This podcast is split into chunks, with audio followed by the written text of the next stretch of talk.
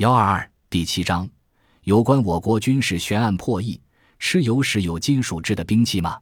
蚩尤是我国古代传说中的一个历史人物，虽然对他褒贬不一，有的称他为古之天子、九黎国之君，有的说他是庶人中的贪者，有的又尊他为战神、兵主。但在是否真有其人的问题上，似乎大家是一致的。据说他带领黎苗，有的说是东夷。集团与轩辕领导的华夏集团发生过多次暴力冲突，最著名的一次就是涿鹿之战。在冲突中，有的史料说蚩尤用五金做兵器，武器较好。但到底有没有金属制的兵器，还是历史上的一件悬案。认为蚩尤有金属制兵器的记载有这样一些材料：史本作篇载蚩尤作五兵，戈、矛、戟、球矛、夷矛。这里不仅记载有金属兵器，而且还列举了所制兵器的种类。《管子地属篇》不仅记载了金属制兵器的种类，而且还记述了金属的来源和金属兵器的威力。修教十年，而葛庐之山发而出水，今从之。蚩尤受而制之以为剑、癌、矛、戟。十岁，相间者诸侯九。雍湖之山发而出水，今从之。蚩尤受而制之为雍湖之戟、锐戈、短戈。十岁，相间者诸侯十二。故天下之君顿戟一怒，伏尸满也。此剑戈之本也。《史记·武帝本纪》正义中还引《龙鱼河图》古书以义称蚩尤兄弟八十一人，受身人羽，铜头铁额，十杀十子，作五兵，仗刀朝大弩，威震天下。《山海经·大荒北经》也有蚩尤作兵伐黄帝之说。以上记载进一步记述了金属的来源和它制成兵器后相见诸侯、威震天下的情况。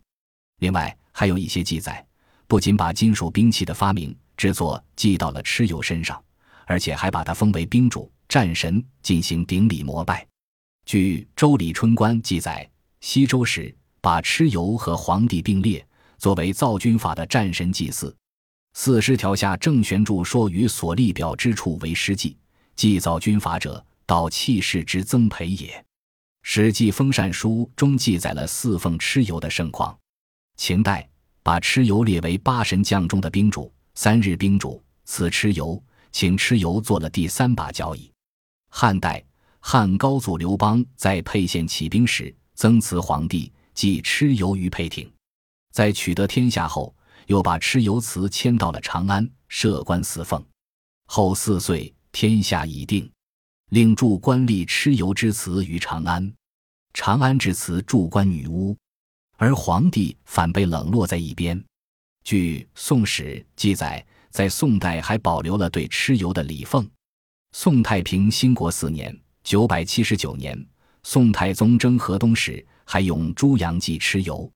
从以上这些记载看，蚩尤虽然是一个被杀的失败者，但在死后，人们还对他进行隆重的祀奉，并一直延续到三千多年以后。究其原因，恐怕也与发明制造金属兵器有很大关系吧。另一些记载认为，兵器源于生产工具，在原始社会，人类的劳动狩猎工具就是战斗工具，它随着生产的发展，逐步由石兵器、铜兵器。进而铁兵器。据春秋时的冶金家风虎说：“轩辕、神农、贺胥之时以石为兵，至黄帝之时以玉为兵，禹学之时以钢为兵。当此春秋之时作铁兵。”越绝书记宝剑。考古材料也表明，我国虽然在原始社会后期已经发明冶铜术，但还没有使用铜兵器。如与蚩尤同时期的山东龙山文化遗存中，虽然已经出现有炼铜渣和孔雀石一类的炼钢原料，但还没有铜制兵器。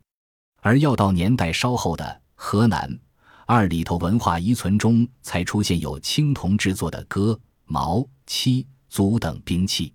经放射性 C 十四断代，大约是公元前二十一至前十六世纪的遗物，也就是在夏王朝纪年内的兵器。但是也不能排除蚩尤时使用过金属制兵器，因为以蚩尤为代表的东夷、黎苗集团活动的地区较广，在这些地区内蕴藏有五金矿产。当原始人用火焚林，或因雷击引起森林焚烧时，有些裸露的矿苗被大火熔为硬块，后经雨水冲刷暴露地面。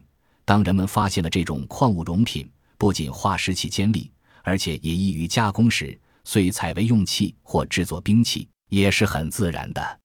另外，有的还认为自然界中存有天然的青铜，因此很难说人工生产青铜始于何时。武器和战争的演变，美杜普一著，军事出版社出版，L 九八五年六月。所以，蚩尤是否有金属制的兵器，有待今后考古工作的发展和考古知识增加以后，才能做出结论。